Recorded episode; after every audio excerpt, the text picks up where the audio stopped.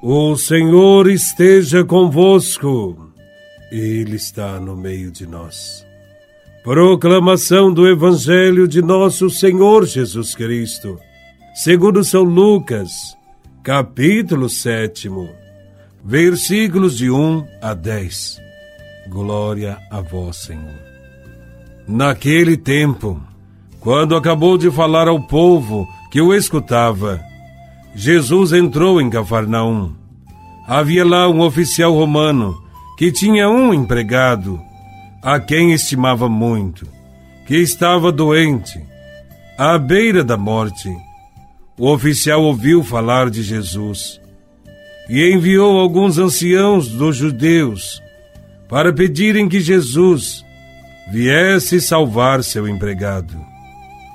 Chegando aonde Jesus estava, Pediram-lhe com insistência: O oficial merece que lhe faças esse favor, porque ele estima o nosso povo. Ele até nos construiu uma sinagoga. Então Jesus pôs-se a caminho com eles. Porém, quando já estava perto da casa, o oficial mandou alguns amigos dizerem a Jesus: Senhor, não te incomodes, pois não sou digno de que entres em minha casa. Nem mesmo me achei digno de ir pessoalmente ao teu encontro. Mas ordena com a tua palavra, e meu empregado ficará curado. Eu também estou debaixo de autoridade, mas tenho soldados que obedecem às minhas ordens. Se ordeno a um, vai, ele vai e a outro: Vem, ele vem. E ao meu empregado: Faze isto, e ele o faz. Ouvindo isso, Jesus ficou admirado. Virou-se para a multidão que o seguia e disse: Eu vos declaro que nem mesmo em Israel encontrei tamanha fé.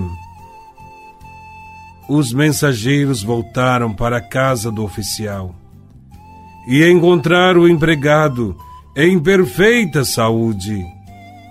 Palavra da salvação. Glória a vós, Senhor.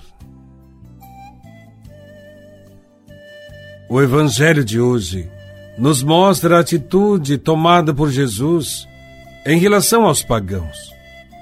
O texto mostra a cura do servo de um centurião romano e quer nos ensinar algo sobre os aspectos positivos dos estrangeiros, dos pagãos. O povo judeu deve reconhecer que entre os estrangeiros existem pessoas de bem. E a salvação trazida por Jesus é para todos. O centurião, embora não sendo membro do povo judeu, ele é um homem extraordinariamente bom. É um militar que cuida de cem soldados, por isso é chamado centurião. Ele é um militar, mas revela uma sensibilidade fora do comum. Preocupa-se com seu escravo. Tinha muita estima por ele.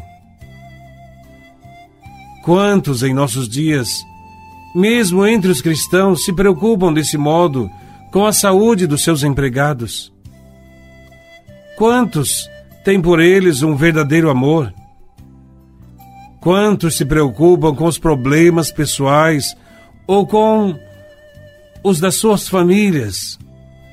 Não há dúvida. A respeito do amor por seus semelhantes, este centurião romano é melhor que muitos cristãos. Os próprios anciãos judeus o elogiaram muito e disseram a Jesus que ele merecia esta graça, este favor, pois ele é amigo da nação judaica e foi ele mesmo quem edificou uma sinagoga para eles. O centurião romano é alguém muito humilde. Humilha-se solicitando a ajuda do chefe dos judeus e chega ao ponto de julgar-se indigno de encontrar pessoalmente com Jesus. Este centurião também é um homem que respeita os usos e costumes dos judeus.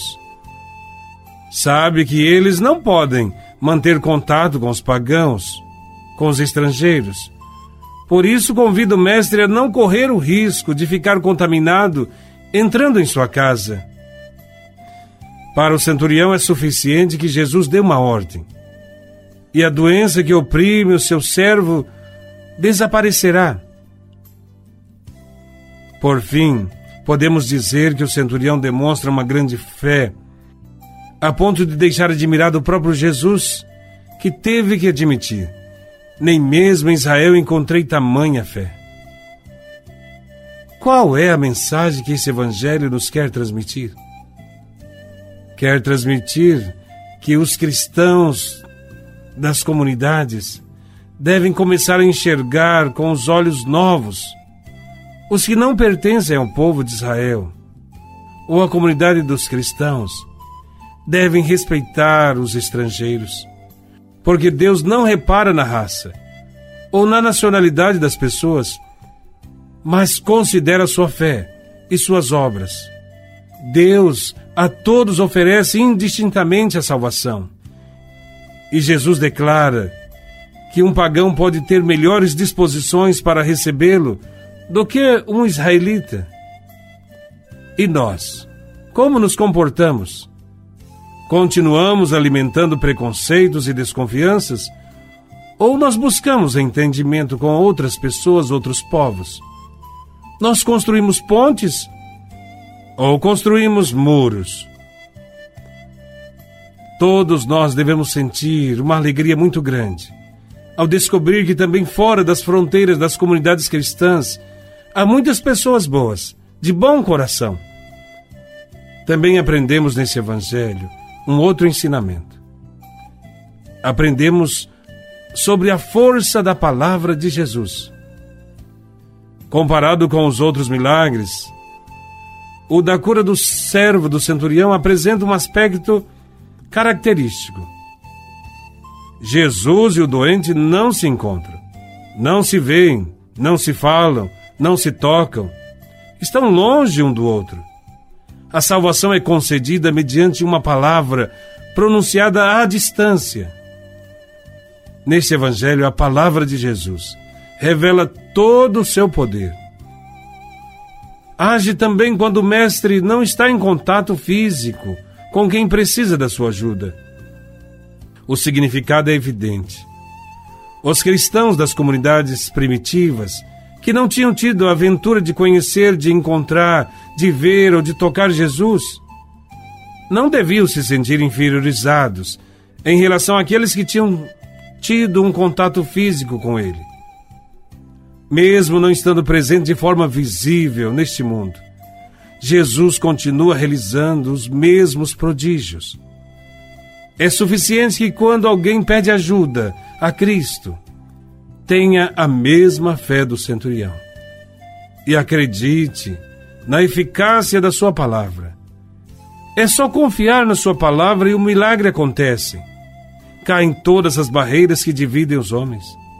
Dissolvem-se os ódios, as invejas, as opressões, as violências.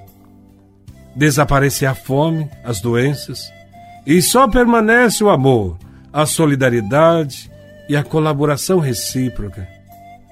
Outra coisa interessante vemos neste Evangelho é que as palavras do centurião romano se perpetuam na liturgia da missa até hoje. Na celebração dia da Eucaristia, nós repetimos as palavras de um pagão que se converteu a Cristo. Em toda a missa, nós dizemos: Senhor, eu não sou digno de que entres em minha morada mas dizei uma só palavra e serei salvo. Louvado seja nosso Senhor Jesus Cristo, para sempre seja louvado.